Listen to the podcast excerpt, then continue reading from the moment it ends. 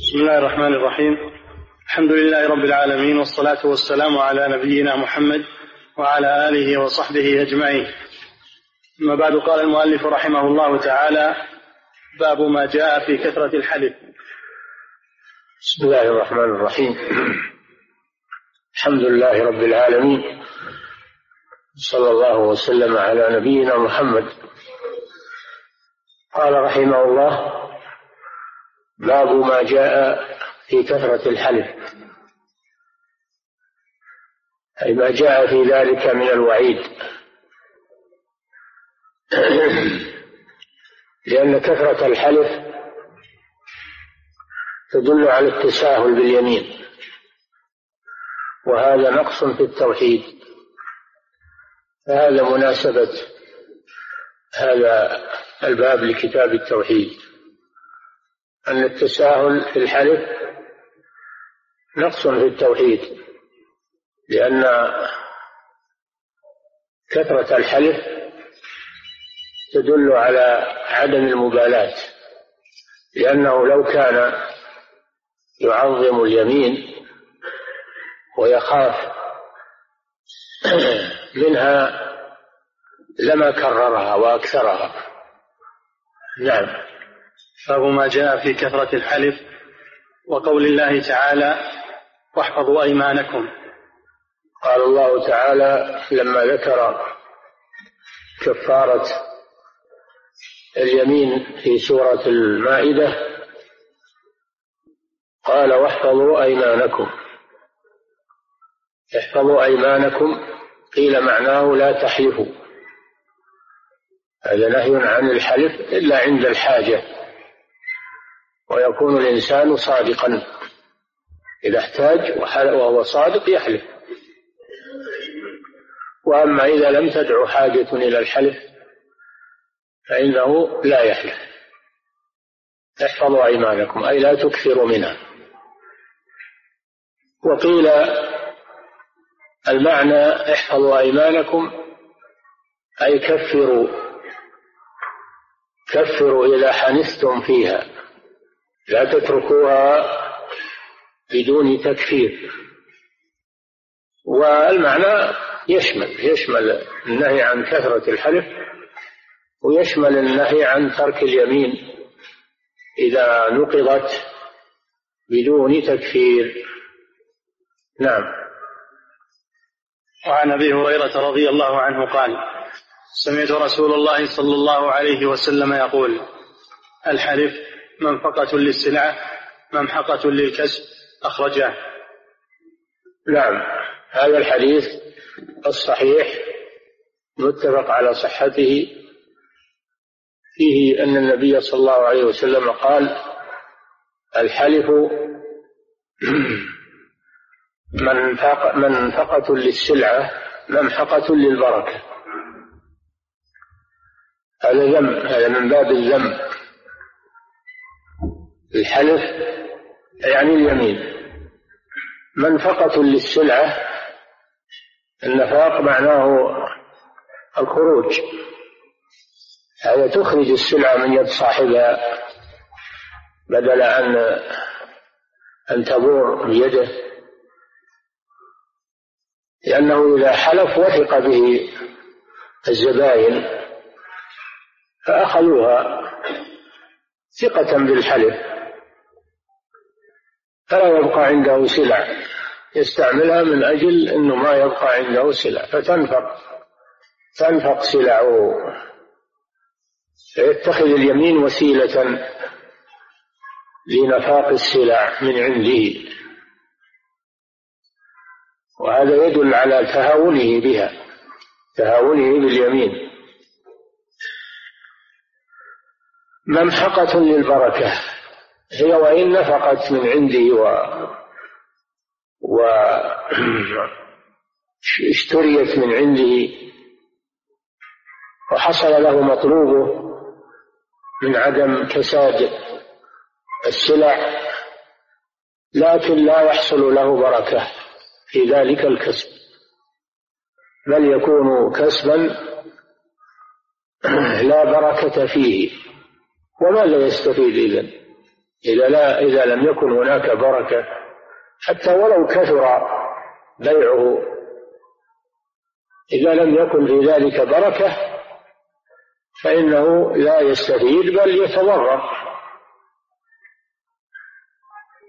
فيجعل الله كسبه مفشولا غير مبارك. فلا يستفيد شيء. هذه عقوبة عاجلة. هذه عقوبة عاجلة. عاقبه الله بعكس ما يريد هو يريد كثرة الكسب. ولكن الله عاقبه بأن نزع البركة من كسبه.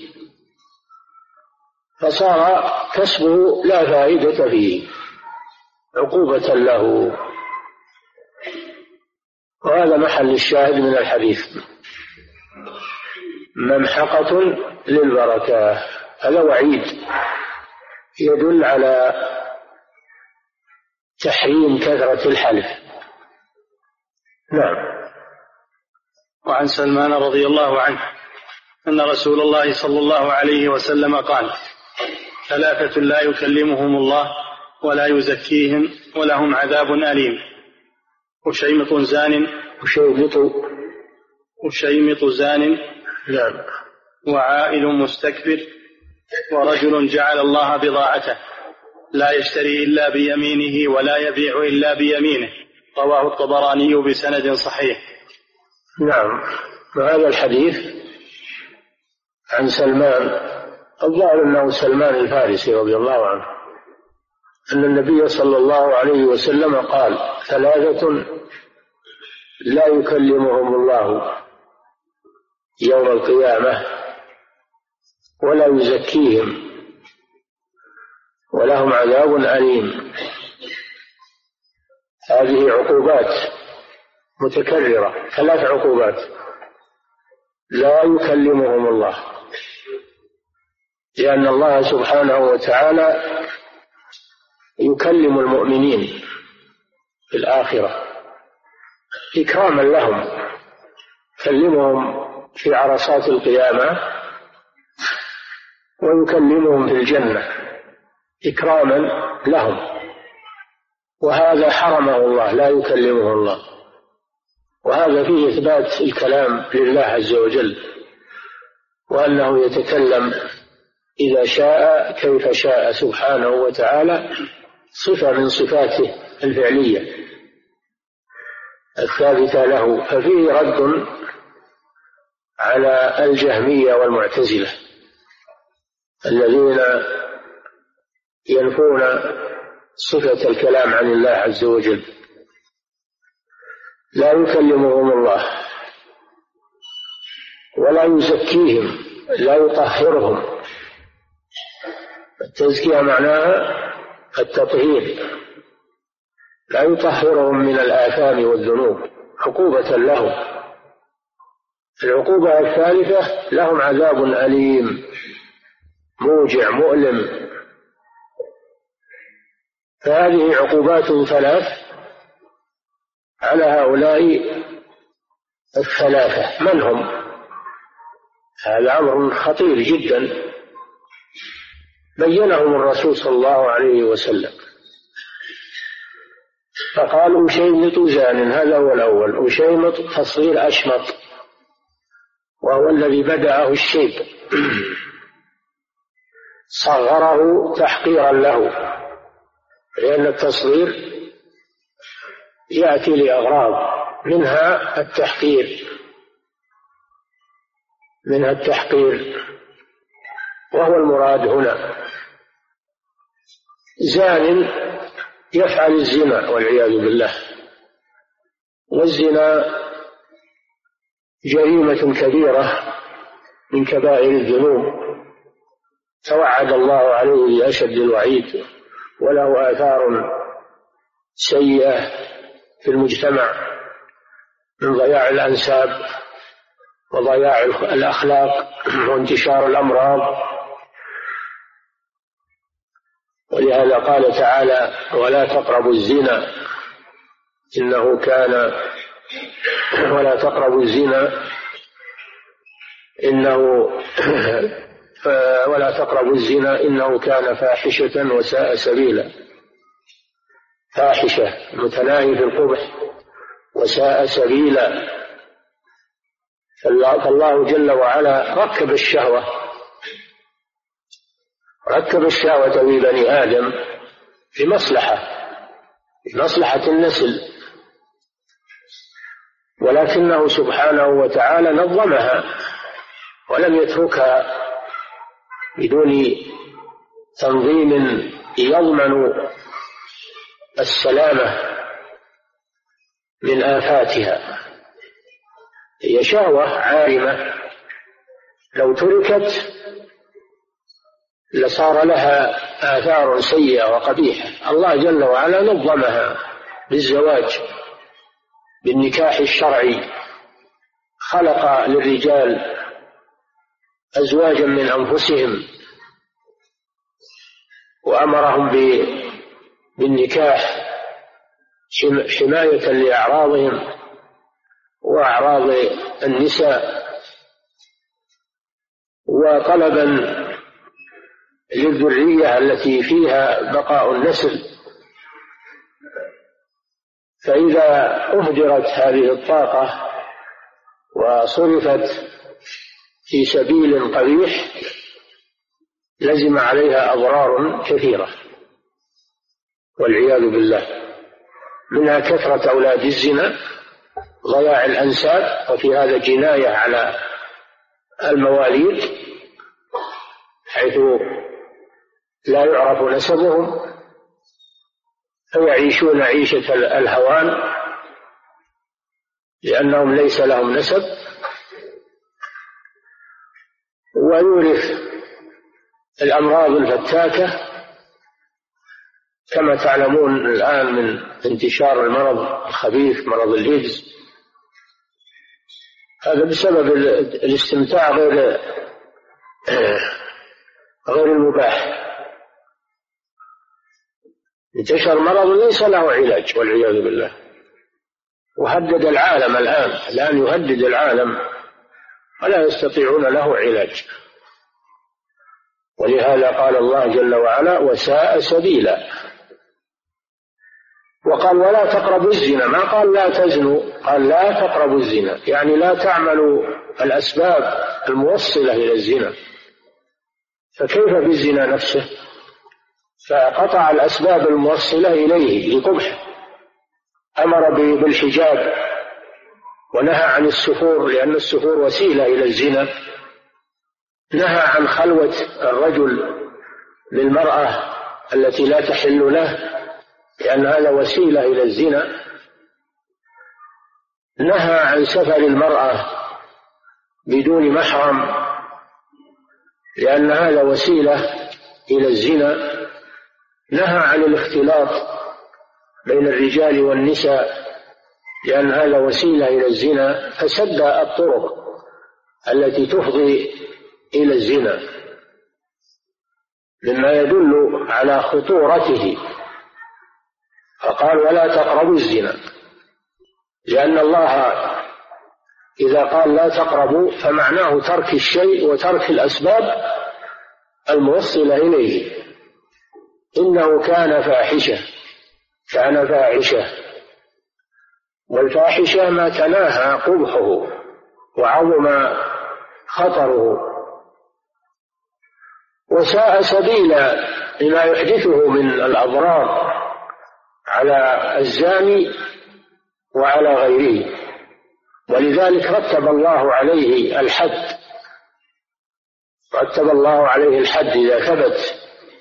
الزنا بالبينة أو بإقرار الزاني فإن كان ثيبا لم يسبق له أن وطئ في نكاح صحيح. إن كان بكرا إن كان بكرا لم يسبق له أن وطئ زوجته بنكاح صحيح فهذا يجلد مئة جلدة. الزانية والزاني فاجلدوا كل واحد منهما مئة جلدة. ولا تأخذكم بهما رأفة في دين الله. إن كنتم تؤمنون بالله واليوم الآخر وليشهد عذابهما طائفة من المؤمنين. فأمر بجلده مئة جلدة وأن يكون هذا علانية يراه الناس فضيحة له وردعا لغيره ردعا له ولغيره. ونهى عن التساهل في إقامة الحد. ولا تأخذكم بهما رأفة في دين الله. وإن كان الزاني ثيبا وهو من سبق أن وطئ زوجة بنكاح صحيح فهذا يرجم بالسنة المتواترة عن رسول الله صلى الله عليه وسلم قولا وفعلا. وبالقرآن الذي نسخ لفظه وبقي حكمه. هذا مما يدل على شناعة هذه الجريمة القبيحة. فالزنا جريمة قبيحة متناهية في القبح. سماه الله فاحشة. من كل أحد. ولكن إذا كان الزنا ممن شاب وظهر عليه الشيب فهو أقبح. لأن من ظهر عليه الشيب تضعف فيه الشهوة وكونه يزني في هذا السن هذا دليل على أنه أن الزنا غريزة فيه وطبيعة فيه لا من أجل غلبة الشهوة. فزناه أقبح من زنا الشاب لأن الشاب قد تغلبه الشهوة لكن هذا ما عنده داعي للزنا لأنه كبير سن. فزناه أقبح. ولذلك صار عليه هذا الوعيد. لا يكلمه الله يوم القيامة ولا يزكيه وله عذاب أليم. ثلاث عقوبات عظيمة. هذا لشيمط الزاني.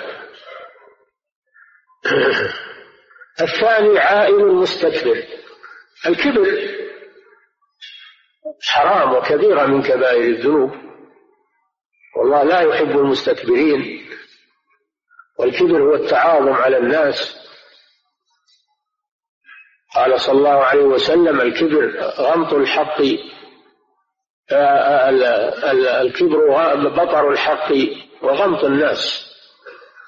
الكبر بطر الحق يعني دفع الحق ورد الحق. وغمط الناس تنقص الناس. هذا هو الكبر. فالذي يدفع الحق ولا يريده ولا يحب الحق هذا فيه كبر مستكبر عن الحق يستكبر عن عبادة الله يستكبر عن عن الصلاة يستكبر عن أمور العبادة لأنه يرى نفسه أرفع من هذا ما لا يصلي في المسجد لأنه يرى أنه أرفع من الناس ولا يخالط الناس ويخرج مع الناس لأنه في نفسه عظيم وكبير. هذا من من من بطل الحق. الواجب عليه أن يتواضع لله عز وجل وأن يؤدي العبادة وأن يصلي مع الجماعة في المسجد. وإذا بلغه الحق من كتاب الله وسنة رسوله يتقبله. على الرأس والعين لأنه عبد مأمور ومنهي فكيف يترفع على الحق؟ ويرد الحق. غمط الحق بطر الحق أي دفع الحق وغمط الناس أي تنقصهم يرى أنه أكمل منهم وأفضل منهم وأن له منزلة عالية على الناس يتكلم فيهم تنقصهم أو حتى ولو لم يتكلم إذا كان في نفسه إنه إن فلان ناقص أو فلان ما ما يصل إلى درجته أو أن حتى ولو كان هذا في نفسه. فإذا أظهره فالأمر أشد. الواجب على المسلم أن يتواضع لله عز وجل ويتواضع لإخوانه المسلمين. لكن الكبر إذا كان من من ليس عنده سبب للكبر أشد وهو العائل العائل هو الفقير. فقير ما عنده شيء يحمله على الكبر. لأن الغني يمكن إذا صار عنده مال ذلك يحمله على الكبر. لكن هذا ما عنده شيء يحمله على الكبر لأنه عايل فقير. فدل على أن الكبر غريزة فيه وسجية فيه. ليس له سبب. لأنه فقير. فهذا تكبره أشد من تكبر الغني.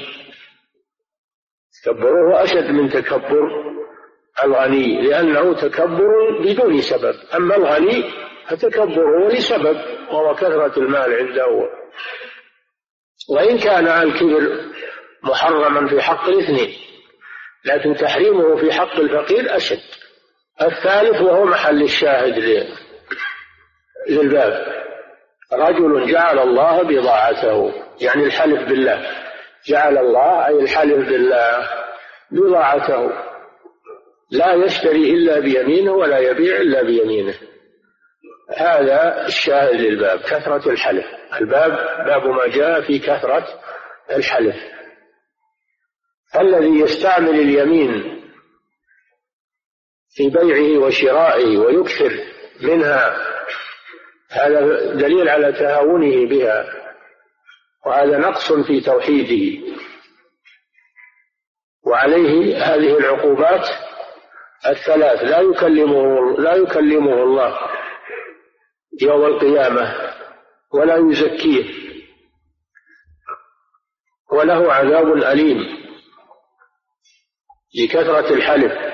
الله جل وعلا يقول ولا تطع كل حلاف مهين. والحلاف كثير الحلف. فيجب على المسلم أن يكون قليل الحلف.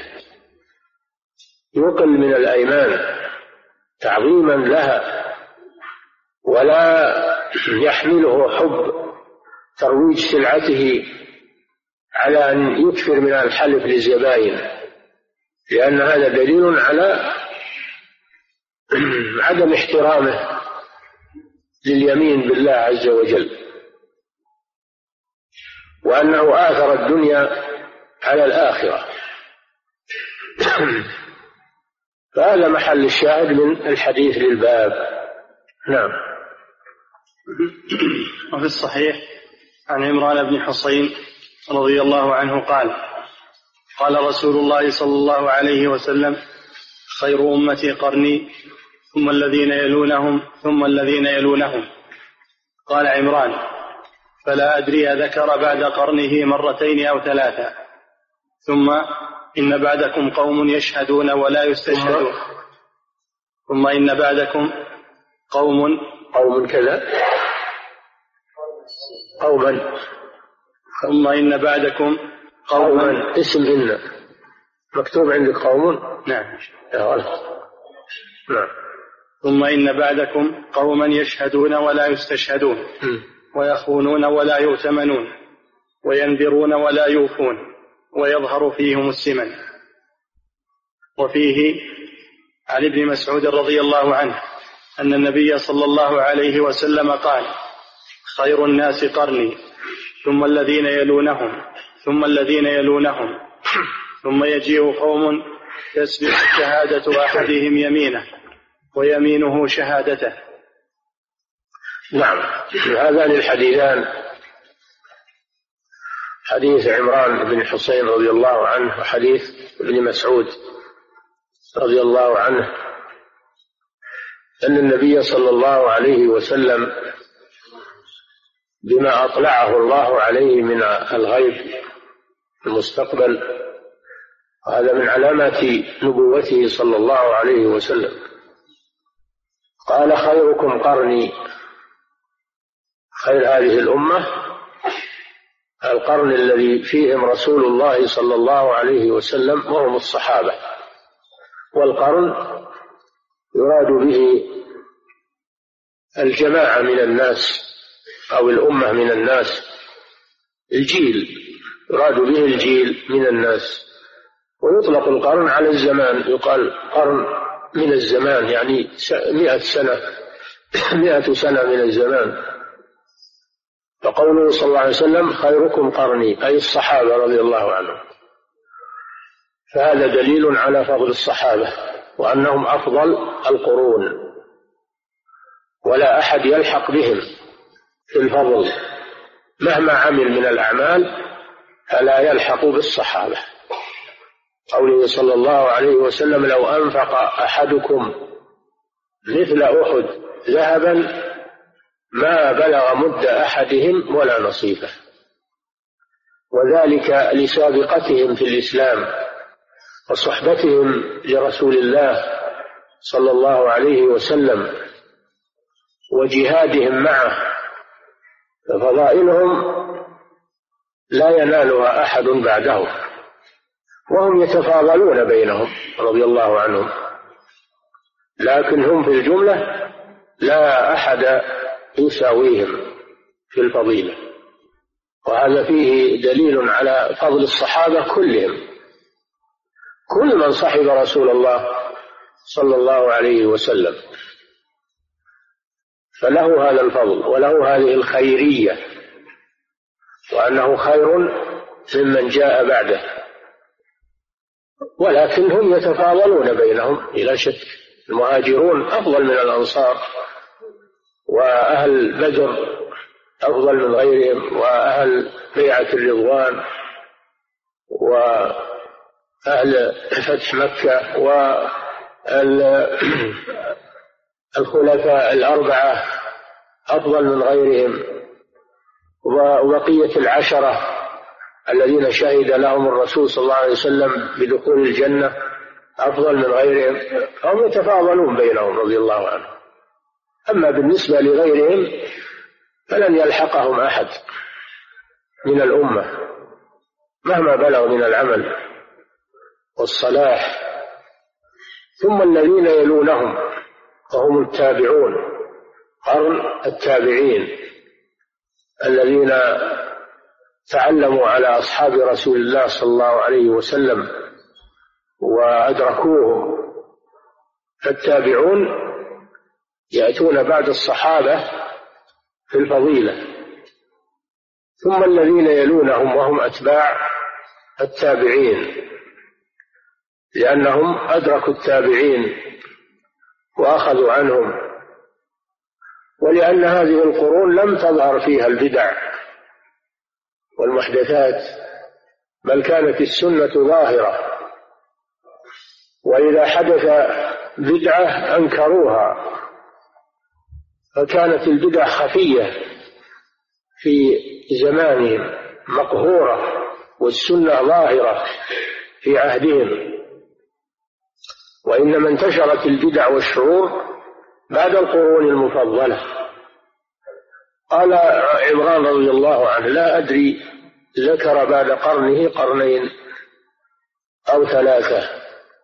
يعني هل تكون القرون ثلاثة الصحابة التابعون أتباع التابعين أم هي أربعة أربعة قرون؟ شك عمران رضي الله عنه. هل القرون المفضلة ثلاثة قرون؟ ثلاثة القرون هذه متيقنة. لكن هل هناك قرن رابع؟ الله أعلم. هذا لم يثبت. نعم.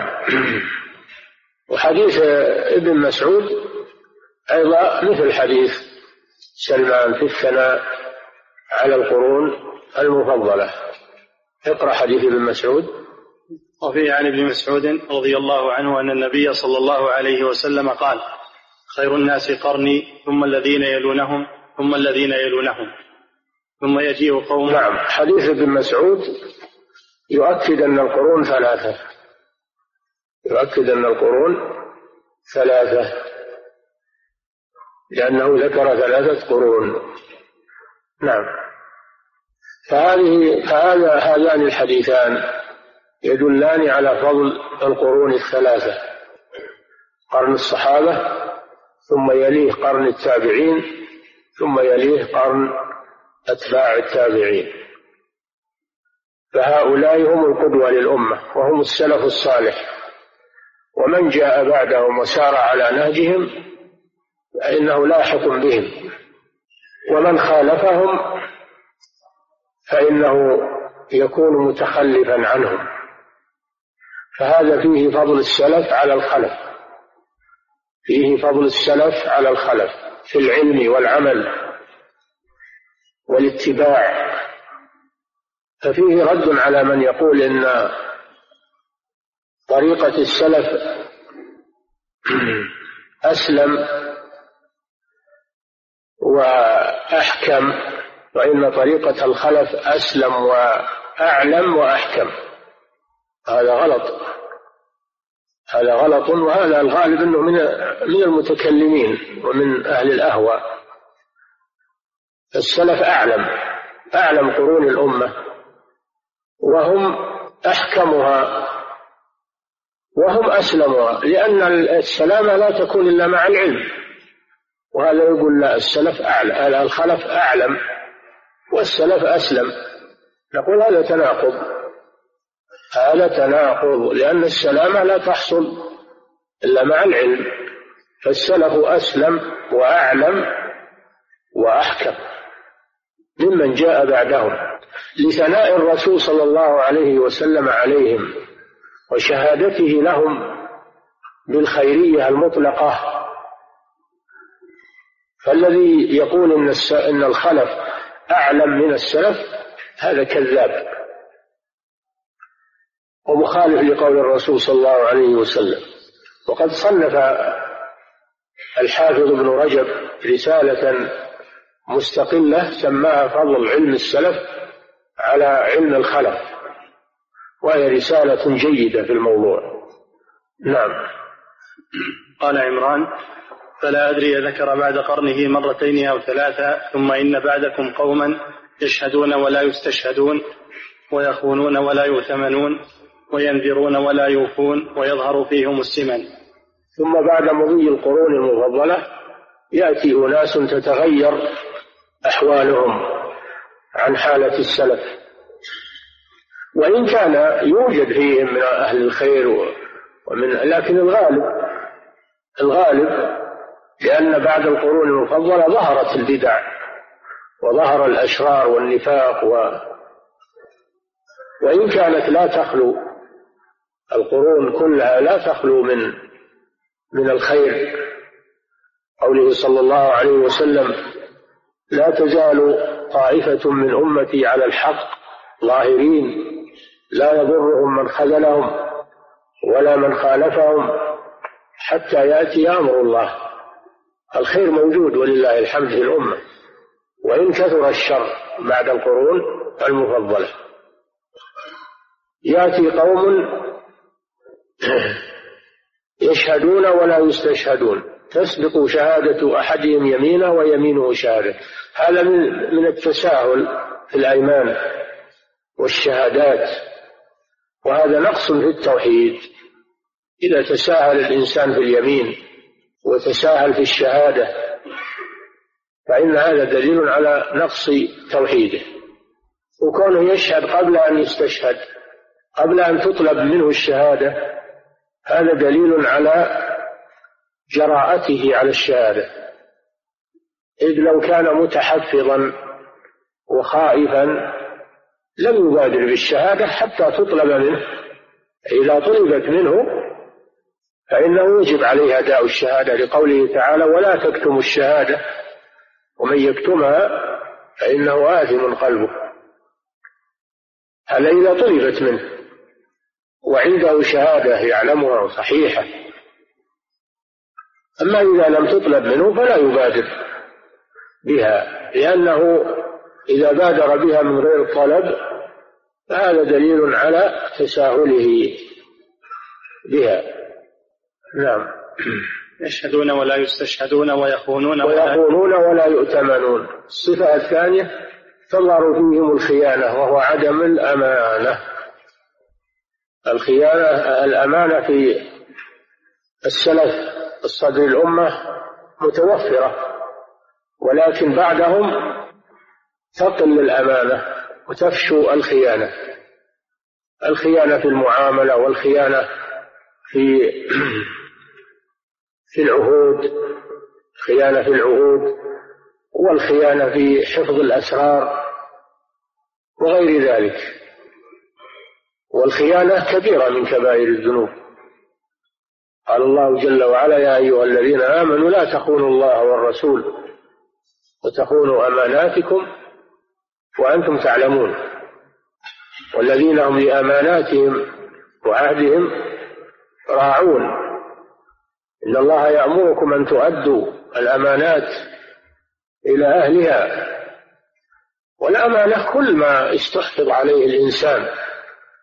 كل ما استحفظ عليه الإنسان من مال أو من سر أو من استشارة أو غير ذلك هذا أمانة. والودائع الودائع التي تودع عند الإنسان هذه أمانات. إن الله يأمركم أن تؤدوا الأمانات إلى أهلها. والآية نزلت في الولايات. يأمر الله ولاة الأمر أن ينيطوا المسؤوليات أن ينيطوا المسؤوليات بالمتأهلين لها بالمتأهلين لها الذين يقومون بها. فالآية في الوظائف أن أن توكل إلى من يقوم بها على الوجه المطلوب. هذا سبب النزول وهي عامة في جميع الأمانات. حتى الودائع تدخل في هذا. أدي الأمانة إلى من ائتمنك ولا تخن من خانك. فهؤلاء الذين يأتون بعد القرون المفضلة تقل فيهم الأمانة وتكثر فيهم الخيانة. تساهلون في الأمانات ويتخذون الأمانة مغنما كما في الحديث ولا يعظمون شأن الأمانات. وهذا شيء ظاهر في الناس. قد قال صلى الله عليه وسلم أول ما تفقدون من دينكم الأمانة وآخر ما تفقدون منه الصلاة. وفي الحديث الصحيح أنه تقل الأمانة في آخر الزمان حتى يقال إن في بني فلان أمينا. يعني يصبح الأمين نادرا في الناس. هذا من علامات الساعة. تغلب الأهوى والشهوات على الأمانة. يخونون ولا يؤتمنون. لا يأمنهم الناس. إذا عرفوا بالخيانة صاروا الناس ما يأمنونهم. بينما كانوا في الصدر الأول ما أحد ما أحد يتهم أخاه بالخيانة أبدا. كانوا أمينين ولا أحد يخاف من الخيانة. لكن في آخر الزمان لا يأتمن الناس بعضهم بعض. ما يأتمن الناس بعضهم بعضا. لأنهم جربوا عليهم الخيانة فصاروا لا يأتمنونه لا في البيع ولا في الشراء ولا في المعاملات ولا في جميع الشؤون. يخونون ولا يؤتمنون. الناس لا يأتمنون إلا من عرفوه بالأمانة. أما من جربوا عليه الخيانة فإنهم لن يأتمنوا بعد ذلك. وينذرون ولا يوفون. ينذرون الطاعات. ينذرون العبادات. ولا يوفون بها بل يستثقلونها ويتهاونون بالنذر. والنبي صلى الله عليه وسلم يقول من نذر أن يطيع الله فليطيعه. هذا واجب. قال وقال الله تعالى يوفون بالنذر في وصف الأبرار. وقال سبحانه وما أنفقتم من نفقة أو نذرتم من نذر فإن الله يعلمه.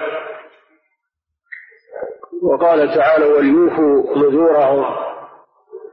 فإذا نذر الإنسان طاعة فوجب عليه الوفاء بالنذر. فإن كان ينذر ولا يوفي فهذا من من من هذا الصنف الذين وصفهم رسول الله صلى الله عليه وسلم بأنهم ينذرون ولا يوفون. ومنهم من عاهد الله لئن آتانا من فضله لنصدقن ولنكونن من الصالحين. فلما آتاهم من فضله بخلوا به وتولوا وهم معرضون. هذه من صفات المنافقين. فدل هذا على وجوب الوفاء بالنذر. إذا كان إذا كان نذر طاعة. وإن كان نذر معصية فلا يجوز الوفاء به.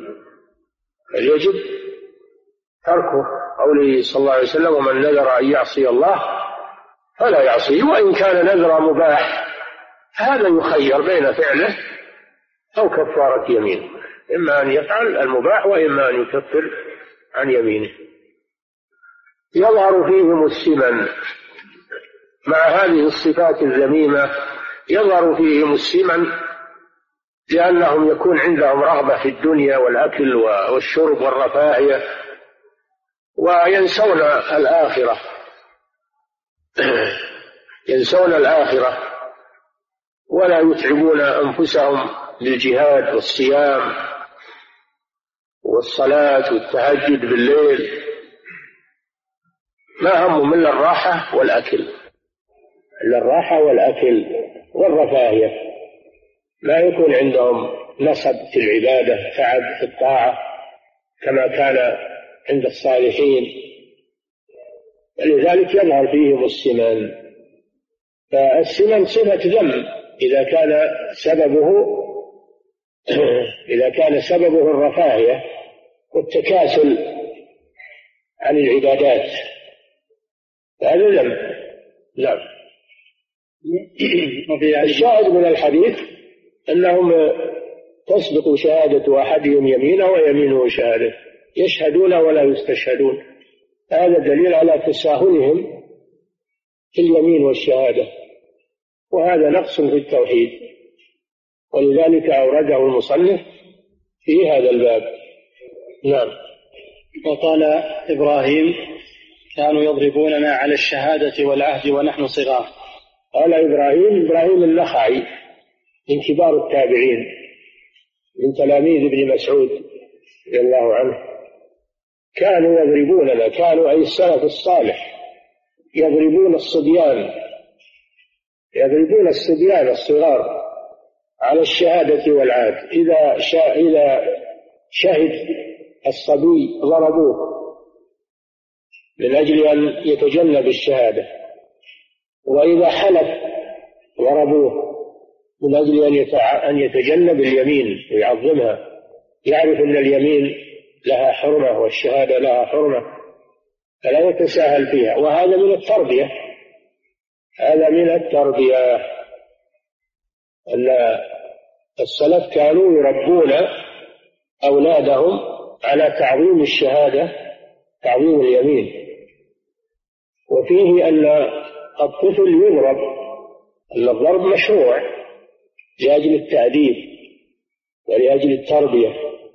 فولي فولي الصغير إذا حصل منه مخالفة لا يكفي أنه ينهى بل يضربه لأنه ما يدرك معنى النهي.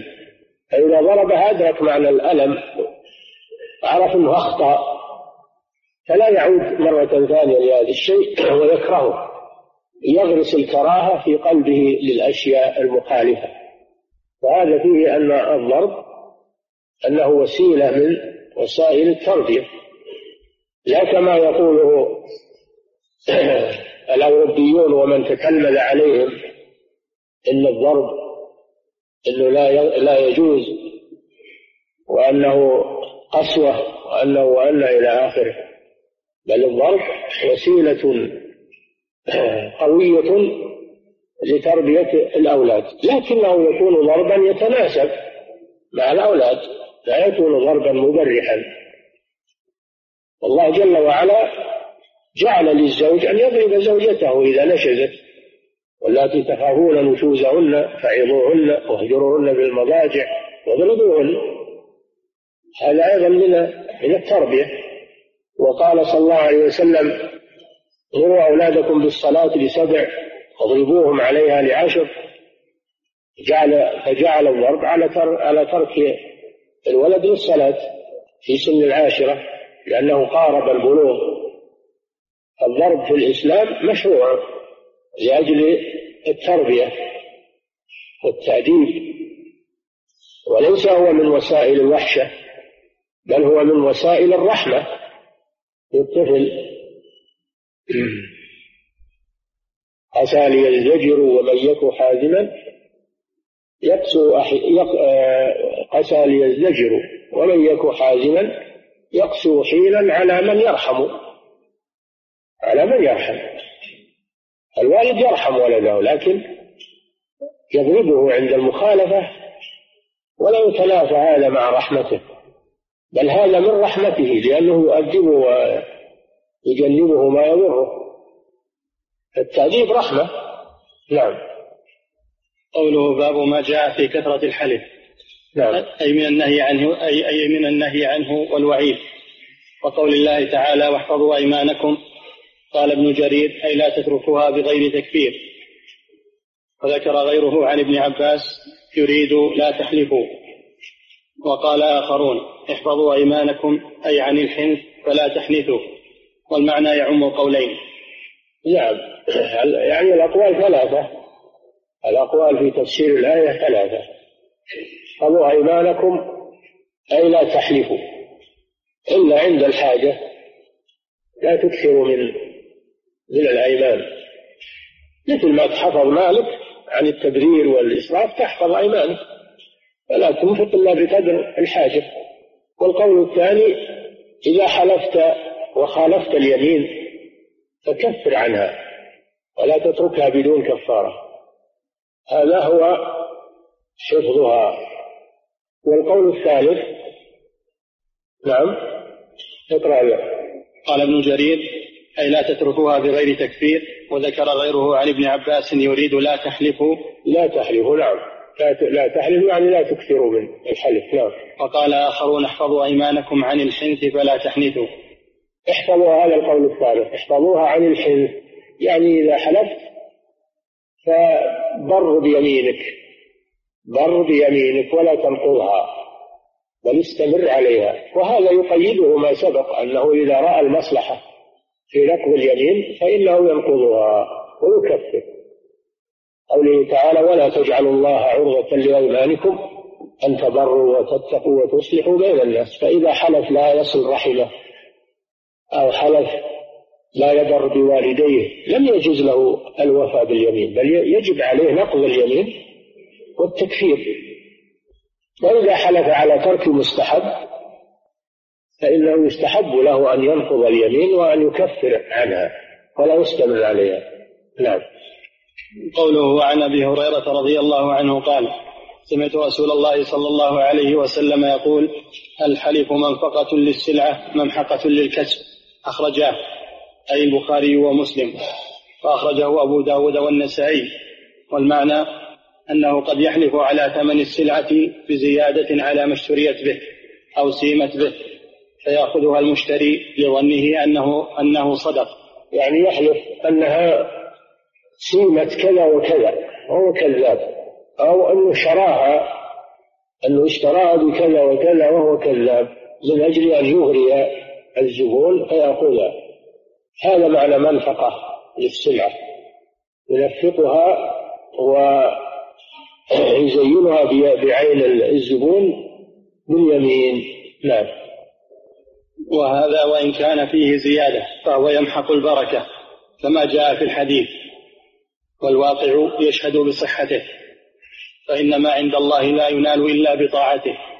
نعم هذا شيء مجرب أن الذين يجمعون المال من طريق محرم أنهم لا ينتفعون به يحرمون من الانتفاع به أو أنه يتلف سلط عليه آفة وتتلفه ويصبحوا آه، فيصبحون فقراء معوزين كثيرا هذا ما يقع في الناس. اللي يجمعون الأموال من طريق محرم لا يبارك لهم فيها. نعم. فإن ما عند الله لا ينال إلا بطاعته. نعم. وإن تزخرفت الدنيا للعاصي فعاقبتها اضمحلال وذهاب. اللي يجمع الأموال من الربا وإن تجمعت عنده المليارات لكنها ممحوقة. يمحق الله الربا ويربي الصدقات فلا يستفيد منها ولا ينتفع بها وإنما يتحمل آثامها وعقوباتها. نعم. قوله عن سلمان أن رسول الله صلى الله عليه وسلم قال ومن, ومن محقها أنه إذا تصدق منها لا تقبل صدقته. إذا تصدق منها أو تضرع منها فلا يقبل منه. هذا من محق البركة. نعم. وعن سلمان أن رسول الله صلى الله عليه وسلم قال ثلاثة لا يكلمهم الله ولا يزكيهم ولهم عذاب أليم. وشيمط زان وعائل مستكبر ورجل جعل الله بضاعته لا يشتري إلا بيمينه ولا يبيع إلا بيمينه. رواه الطبراني بسند صحيح. وسلمان لعله سلمان الفارسي أبو عبد الله. لأنه المشهور إذا إذا أطلق سلمان فالمشهور أنه سلمان الفارسي الصحابي الجليل رضي الله عنه. نسبة إلى فارس لأنه جاء من فارس من بلاد فارس. نعم. أسلم مقدم النبي صلى الله عليه وسلم المدينة وشهد الخندق. روى عنه أبو عثمان وهو الذي أشار على النبي صلى الله عليه وسلم بحفر الخندق في غزوة الأحزاب. ونفع الله بهذا الرأي. نعم. روى عنه أبو عثمان النهدي وشرحبيل بن الصمت وغيرهما. قال النبي صلى الله عليه وسلم سلمان منا أهل البيت. إن الله يحب من أصحابه أربعة. هذا هذا يدل على فضله قول سلمان منا أهل البيت أي من قرابة الرسول صلى الله عليه وسلم. هذا يدل على فضله رضي الله عنه لأنه عتيق للرسول صلى الله عليه وسلم. اشتراه النبي صلى الله عليه وسلم فاعتقه نعم. ومولى القوم منهم. نعم.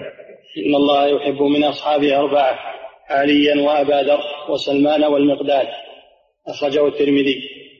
توفي سلمان. هذا يحتج الشيعة الآن على أن الصحابة كفروا كلهم إلا هالأربعة إلا هالأربعة فهم ما كفروا. علي وسلمان والمقداد وأبو ذر. يقولون هؤلاء لم يكفروا والباقين كفروا. قبحهم الله. نعم. توفي سلمان في خلافة عثمان. ويحتمل أنه سلمان ابن عامر ابن ابن أوس الضبي. قوله لا يكلمهم الله. هذا وعيد شديد في حقهم لأنه قد تواتر أنه يكلم أهل الإيمان ويكلمونه في عرصات القيامة. يعني قبل دخول الجنة. نعم. والعرصات جمع عرصة وهي الساحة والمكان. نعم. والأدلة على ذلك في الكتاب والسنة أظهر شيء وأبينه. أن الله يتكلم سبحانه وتعالى. نعم. وفيه الرد على الجهمية والأشاعرة نفاة الكلام. الجهمية ومن أخذ برأيهم من المعتزلة والأشاعرة. الجهمية يقولون خلق الكلام في غيره. فكلام غيره كلام له تعالى الله عما يقولون. وعلى هذا يكون الكلام القبيح والكلام الفاحش كلاما لله عز وجل. تعالى الله عما يقولون. كل ما يتكلم به الناس عند الجهمية فهو كلام الله. لأن الله هو الذي خلقه. والمعتزلة كذلك أخذوا برأي الجهمية. أما الأشاعرة فإنهم يثبتون الكلام النفسي وأما الكلام الذي هو القرآن هذا يقولون حكاية عن كلام الله. حكاه جبريل أو محمد عليه الصلاة والسلام. فمعناه من الله وأما لفظه فإنه من جبريل أو من الرسول. فهذا كله كلام باطل. القرآن كلام الله لفظه ومعناه من الله عز وجل. نعم. قوله ولا يزكيهم ولهم عذاب أليم. هذا من تمام العقوبة عليهم. وفي هذا الوعيد الشديد ما يزجر من له عقل عن هذه وفي وفي هذا الوعيد الشديد ما يزجر من له عقل عن هذه الأعمال السيئة ونحوها. لا. قوله أشيمط زاني. صغره تحقيرا له. وذلك يأتي للتحقير أحيانا. مثل رويجل ويأتي أحيانا للتعظيم مثل دويهية الموت يعني دويهية تصفر منها الأنامل. يكون للتعظيم هذا من المتضادات ويكون للتحقير. نعم. ويكون للتقليل. يكون للتقليل مثل تقول دريهمات يعني دريهمات قليلة. نعم. وذلك لأن داعي المعصية ضعف في حقه. فدل على أن الحامل له على الزنا فدل على أن الحامل له على الزنا محبته المعصية والفجور وعدم خشيته لله. لا غلبة الشهوة لأنه, شا... لأنه كبير السن شاب وكان الأليق به الورع والتقوى والاستعداد للموت. ولكنه يزني في هذا السن هذا دليل على أنه يحب الزنا. أنه يحبه لا أنه عن شهوة وإنما هو عن حب للزنا والعياذ بالله. نعم. وكذلك العائل المستكبر ليس له ما يحمله على الكبر فدل على أنه خلق له. نعم العائل الفقير يعني. فالفقير إذا تكبر فهو أشد من التاجر إذا تكبر وإن كان الكل حرام وكل كبيرة لكن الكبائر تتفاوت. نعم. فعظمت العقوبة في حقه لعدم الداعي إلى هذا الخلق الذميم الذي هو من أكبر المعاصي. نعم. قوله ورجل جعل الله بضاعته بنصب الاسم الشريف يعني اليمين بالله عز وجل جعله بضاعة له لكثرة استعماله. جعل الله أي الحلف الحلف بالله واليمين بالله. نعم. قوله في الصحيح كما في قوله ولا تجعلوا الله عروة لأيمانكم. أي لا تجعلوا الأيمان مانعة لكم من فعل الخير. نعم. قوله في الصحيح أي صحيح مسلم وأخرجه أبو داود والترمذي ورواه البخاري بلفظ خيركم. قوله عن عمران بن حصين رضي الله عنه قال قال رسول الله صلى الله عليه وسلم خير أمتي قرني ثم الذين يلونهم ثم الذين يلونهم. قال عمران فلا أدري أذكر بعد قرنه مرتين أو ثلاثا ثم مرتين فتكون القرون ثلاثة. أو ثلاثا فتكون القرون أربعة. والراجح أنها ثلاثة. لا. ثم إن بعدكم قوما يشهدون ولا يستشهدون ويخونون ولا يؤتمنون وينذرون ولا يوفون ويظهر فيهم السمن. قوله خير أمتي قرني لكثرة الخير فيهم وقلة الشر وشدة الإنكار على من خالف الحق وابتدع. كالخوارج والقدرية والجهمية ونحوهم. نعم هؤلاء ظهروا في آخر عصر الصحابة الجهمية والخوارج والقدرية ظهروا في أواخر عصر الصحابة والخوارج ظهروا في عهد علي رضي الله عنه بخلافة علي ومعاوية. وهذه الفرق ظهرت لكنها مردوعة وخفية ولا تظهر يظهر شرها. نعم. ثم الذين يلونهم فضلوا على من بعدهم لظهور الإسلام فيهم وكثرة العلم والعلماء. نعم. وأما القرن الثالث فظهرت فيهم البدع لكن أنكرها العلماء وتصدى كثير منهم لإنكارها والرد على من قالها وهم كثيرون. قوله فلا أدري أذكر بعد قرنه مرتين أو ثلاثة هذا شك من راوي الحديث. عمران بن حصين. ثم ذكر ما وقع بعد الثلاثة من الجفاء في الدين وكثرة الأهواء. وكل ما تأخر الزمان يزيد الشر.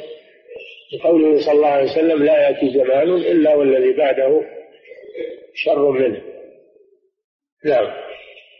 ثم ذكر ما وقع بعد الثلاثة من الجفاء في الدين وكثرة الأهواء فقال ثم إن بعدكم قوما يشهدون ولا يستشهدون لاستخفافهم بأمر الشهادة وعدم تحريهم الصدق وذلك لقلة دينهم وضعف إسلامهم. قوله ويخونون ولا يؤتمنون يدل على أن الخيانة قد غلبت على كثير منهم أو أكثرهم. نعم. وينظرون ولا يوفون لا يؤدون ما وجب عليهم. فظهور هذه الأعمال الذميمة يدل على ضعف إسلامهم وعدم إيمانهم. قوله ويظهر فيهم السمن لرغبتهم في الدنيا وشهواتهم. وقلة, وقلة الإيمان باليوم الآخر. وفي حديث أنس لا يأتي على الناس زمان إلا والذي بعده شر منه حتى تلقوا ربكم. قال أنس سمعته من نبيكم صلى الله عليه وسلم. ما زال الشر يزيد في الأمة حتى ظهر الشرك حتى ظهر الشرك والبدع في كثير منهم حتى في من انتسب إلى العلم ويتصدر للتعليم والتصنيف. حدث التفرق والاختلاف في الدين. وحدث الغلو في أهل البيت من بني بو من بني بويه في المشرق. لما كان لهم بني بويه شيعية دولة شيعية. لما استولت بعد العباسيين على الأمر في المشرق أظهروا التشيع وناصروا الإلحاد وقمعوا أهل السنة. نعم. وحدث الغلو في أهل البيت من بني بويه في المشرق لما كان لهم دولة. وبنوا المساجد على القبور. والفاطميون في مصر والمغرب.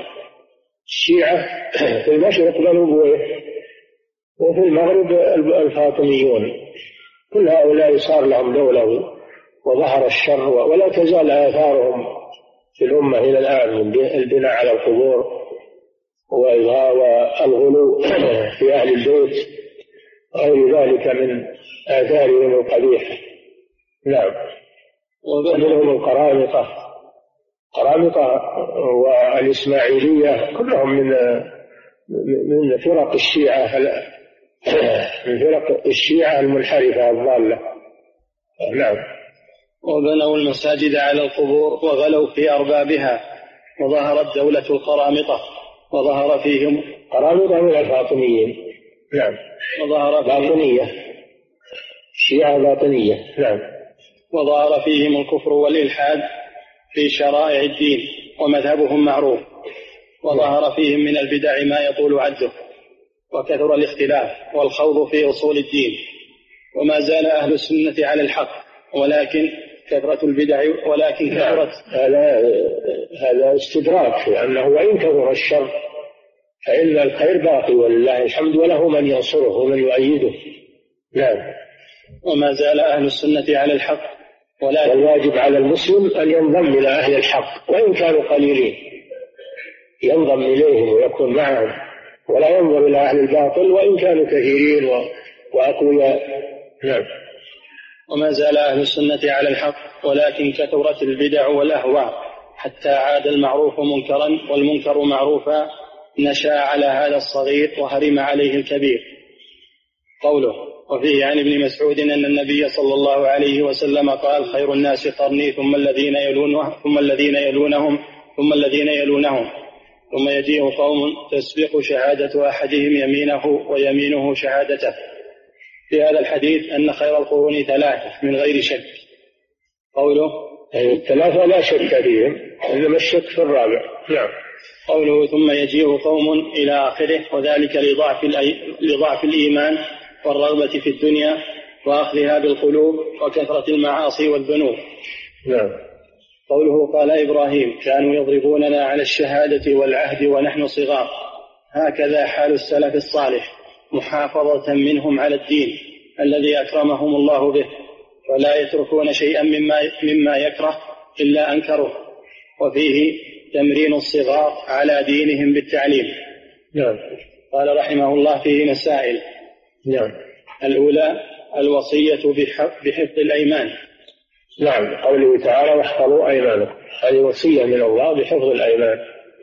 عدم الإكثار من الحلف وعدم ترك الحلف بدون كفارة. نعم. الثانية الإخبار بأن الحلف منفقة للسلعة ممحقة للبركة. نعم. أن المال وإن كان كثيرا إذا كان مجيئه من طريق غير شرعي فإنه يكون ممحوق البركة والعبرة بالبركة لا بكثرة المال. ربما يكون مالا ربما يكون مال قليل فيه بركة وربما يكون مال كثير ليس فيه بركة ولا ينتفع منه صاحبه وهذا شيء مشاهد. نعم. الثالثة الوعيد الشديد في من لا يبيع ولا يشتري إلا بيمينه. نعم النهي أو التحذير ممن يستعمل اليمين لترويج السلع يحلف عليها ليغر الزبائن. الصادق ما يحتاج إلى يمين يعرفه الناس. هذا شيء واضح. التاجر الصدوق يعرفه الناس فلا يحتاج إنه يحلف. ما يحلف إلا واحد انه بصدوق يريد انه يستعيد مكانته عند الناس. نعم. الرابعة التنبيه على أن الذنب يعظم مع قلة الداعي. نعم مثل الوشيمة الزاني هذا ما عنده داعي للزنا لكن يدل على رغبته فيه من غير أنه فيه ما يدعوه إليه من الشباب. وكذلك العائل المستكبر فقير. ما عنده شيء يحمله على على الكبر. لكن يدل على أن الكبر متأصل في نفسه بدون سبب. نعم. الخامسة ذم الذين يحلفون ولا يستحلفون. يعني يحلفون قبل أن يطلب منهم اليمين. لأنه لو كان يخاف الله لا امتنع من اليمين حتى تطلب منه. نعم. السادسة ثناؤه صلى الله عليه وسلم على القرون على القرون الثلاثة أو الأربعة وذكر ما يحدث. نعم. ثناؤه على القرون المفضلة بما فيها من الخير وذكر ما يحدث بعدها من باب التحذير للناس. هذا خبر معناه النهي وتحذير الناس إنهم عند ظهور هذه الفتن أن يثبتوا على دينهم. نعم. السابعة ذم الذين يشهدون ولا يستشهدون. يعني يشهدون قبل أن تطلب منهم الشهادة. هؤلاء مذمومون لأن شهادتهم قبل الطلب دليل على تساهلهم في الشهادة. نعم.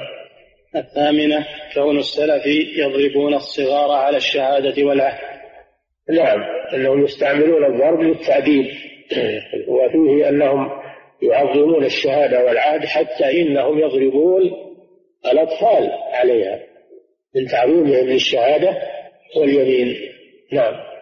يقول فضيلة الشيخ وفقكم الله شخص أعرفه صاحب حق بين وقد شهدت ما يثبت حقه ولكنه لا يعلم بشهادة هذه فهل أخبره بذلك؟ وهل أكون داخلا في قوله ممن يشهدون ولا يستشهدون؟ هذا سبق لكم في شرح الحديث أنه إذا كان الحق سيضيع وأنت عندك شهادة فإنك تشهد ولا يضيع الحق. وهذا من خير الشهود. خير الشهود الذين يشهدون قبل أن يستشهدوا. هذا فيما إذا كان صاحب صاحب الدعوة لا يعلم من عندك شهادة الله ولو تركته ضاع حقه. فكونك تشهد هذا في حفظ للحقوق. وهذا مرغب فيه. من عنده شهادة. وإذا ترك. تركها يضيع الحق هذا يجب عليه أنه يشهد ولا يضيع الحق. نعم. ولا تكتم الشهادة. نعم. يقول فضيلة الشيخ وفقكم الله في قول الرسول صلى الله عليه وسلم خير أمتي قرني وقال في حديث آخر وددنا أن لو قد, رأي لو قد رأينا إخواننا إلى أن قال إن أجر الواحد منهم كأجر خمسين منكم. نعم هذا صحيح. أنه يأتي في المتأخرين من يكون عنده فضيلة ليست عند المتقدمين. لكن لا يدل هذا على أنه أفضل من المتقدمين مطلقا وإنما هو أفضل منهم في هذه الخصلة فقط. والعلماء يقولون الفضيلة الخاصة لا تقضي على الفضيلة العامة. فهذا خير من الصحابة لأنه آمن بالرسول ولم يره. الصحابة رأوه. الصحابة كان وقتهم وقت أنصار وأعوان على الحق وهل يجي في آخر الزمان؟ ما له أنصار ولا أعوان. ومع هذا يثبت على الحق. هذا أفضل من الصحابة في هذه الخصلة؟ أما الصحابة أفضل منه في خصال كثيرة نعم. يقول فضيلة الشيخ وفقكم الله هل يمكن أن يقال إنه, سي... إنه يكون أحد من علماء التابعين أفضل من صحابي قد رأى النبي صلى الله عليه وسلم مرة واحدة فقط في حجة الوداع؟ هذا كلام صحيح؟ هذا كلام باطل. لا يساوي أحد الصحابة مهما كان من العلم والفضل والتقوى ما يكون أفضل من الصحابة لأن الصحابة عندهم خصلة ليست عند غيرهم وهي رؤية النبي صلى الله عليه وسلم والجهاد معه والجهاد معه ومناصرته صلى الله عليه وسلم. هل يتكلمون من من أذناب الشيعة أو من المتعالمين هؤلاء لا ينبغي الالتفات إليهم ولا الاحتفال برأيهم. نعم. وكذلك من يقول بأن الصحابة هم الأنصار والمهاجرون فقط الذين قبل الفتح. هذا شيعي هذا شيعي لا تقبلوا كلامه. اللي يتكلم هالكلام في الصحابة هذا شيعي. لا تقبلوا كلامه ولا تلتفتوا إليه. نعم. يقول فضيلة الشيخ وفقكم الله هل فضل الصحابة على باقي القرون؟ معناه أنه لن يصل من بعدهم إلى درجاتهم في الجنة؟ نعم لا يصل أحد إلى درجة الصحابة في الجنة. نعم يقول فضيلة الشيخ وفقكم الله ما رأيكم في التكبر على المتكبر لردعه؟ وهل هناك تفرقة في ذلك؟ لا ما يجوز التكبر. ما شلون يتكبر على المتكبر؟ يعني يدفع السوء بالسوء؟ لا. ادفع بالتي هي أحسن. لا. وهل يجوز التكبر على الكفار؟ لا ما يجوز التكبر أبدا. والكفار إذا رأوا التكبر فإنهم يعرضون عن قبول الإسلام. فمن دعوتهم ومن أن الإنسان ما يتكبر عليه بغير حق. لا. يقول فضيلة الشيخ وفقكم الله في الحديث ثلاثة لا يكلمهم الله. وفي حديث آخر ما منكم ما منكم أحد إلا وسيكلمه الله ليس بينه وبينه ترجمان. فكيف يجمع بينهما؟ إلا هذا إلا هذا الذي ورد أن الله لا يكلمه فيكون مخصوصا. يكون مخصوصا من بين المؤمنين أنه لا يكلمه الله عقوبة له. نعم. يقول فضيلة الشيخ وفقكم الله في قوله ولا ينظر إليهم.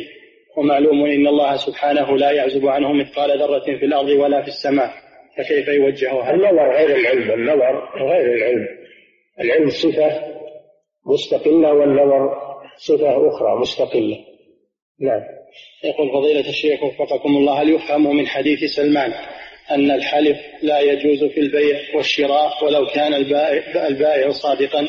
إذا احتاج إلى الحلف يحلف أما إذا لم يحتج لا يحلف لأنه إذا حلف من غير حاجة هذا دليل على تساهله في اليمين. نعم. يقول فضيلة الشيخ وفقكم الله إذا أراد الإنسان بعمله الصالح الدنيا والآخرة على وجه سواء مثل الأذان والإمامة فما الحكم في ذلك؟ وما هي القاعدة؟ الأصل الآخرة إذا أراد الآخرة وجعل الدنيا وسيلة لها يستعين بها فلا بأس بذلك. الدنيا مطية للآخرة. أما العكس إذا كان يريد الدنيا ويجعل الآخرة وسيلة للدنيا يعمل عمل الآخرة لأجل ينال شيئا من الدنيا. هذا هو الذي قال الله فيه من كان يريد الحياة الدنيا وزينتها نوفي إليهم أعمالهم فيها وهم فيها لا يبخسون. أولئك الذين ليس لهم في الآخرة إلا النار. حبط ما صنعوا فيها وباطل ما كانوا يعملون. العبرة بالقصد. إن كان قصده الدار الآخرة أو يتخذ الدنيا وسيلة إليها يستعين بها للآخرة فهذا محمود. أما إن كان أنه يريد الدنيا ويجعل الآخرة وسيلة عمل الآخرة يجعله وسيلة للحصول على الدنيا فهذا هو المذموم. نعم. يقول فضيلة الشيخ وفقكم الله انتشر بين الناس في الوقت الحاضر التفاخر بالنسب فهل هذا يدخل في الكبر؟ نعم يدخل. التفاخر منهي عنه التفاخر بالأنساب هذا من أمور الجاهلية. نعم. يقول فضيلة الشيخ وفقكم الله هناك رواية للحديث تقول ورجل بايع سلعة بعد العصر فحلف بالله لأخذتها بكذا وكذا فصدقه وهو على غير ذلك. أريد توضيح هذا القيد. بعد العصر معناه؟ هذا اليمين الغموس. هذه اليمين الغموس. وخص بعد العصر لأنه وقت معظم. آخر النهار وختام النهار فهو وقت معظم. فإذا حلف فيه كاذبا فإثمه أشد. لا يقول فضيلة الشيخ وفقكم الله هل الحلف الذي يخرج من الإنسان دون قصد مثل الحلف على الغير بأن يأكل من طعامه. هل في هذا بأس؟ إذا حلف على الغير أن يأكل من طعامه ولم يأكل يكفر عن يمينه لأنه نقض انتقضت اليمين. أما الذي ليس فيه حرج اللغو لغو اليمين. لا يؤاخذكم الله باللغو في أيمانكم. إذا جرى لفظ اليمين على لسانه دون قصد فهذا هو لغو اليمين. لا يؤاخذكم الله باللغو في أيمانكم ولكن يؤاخذكم بما كسبت قلوبكم. اليمين المقصودة نعم. والله تعالى أعلم وصلى الله وسلم على نبينا محمد.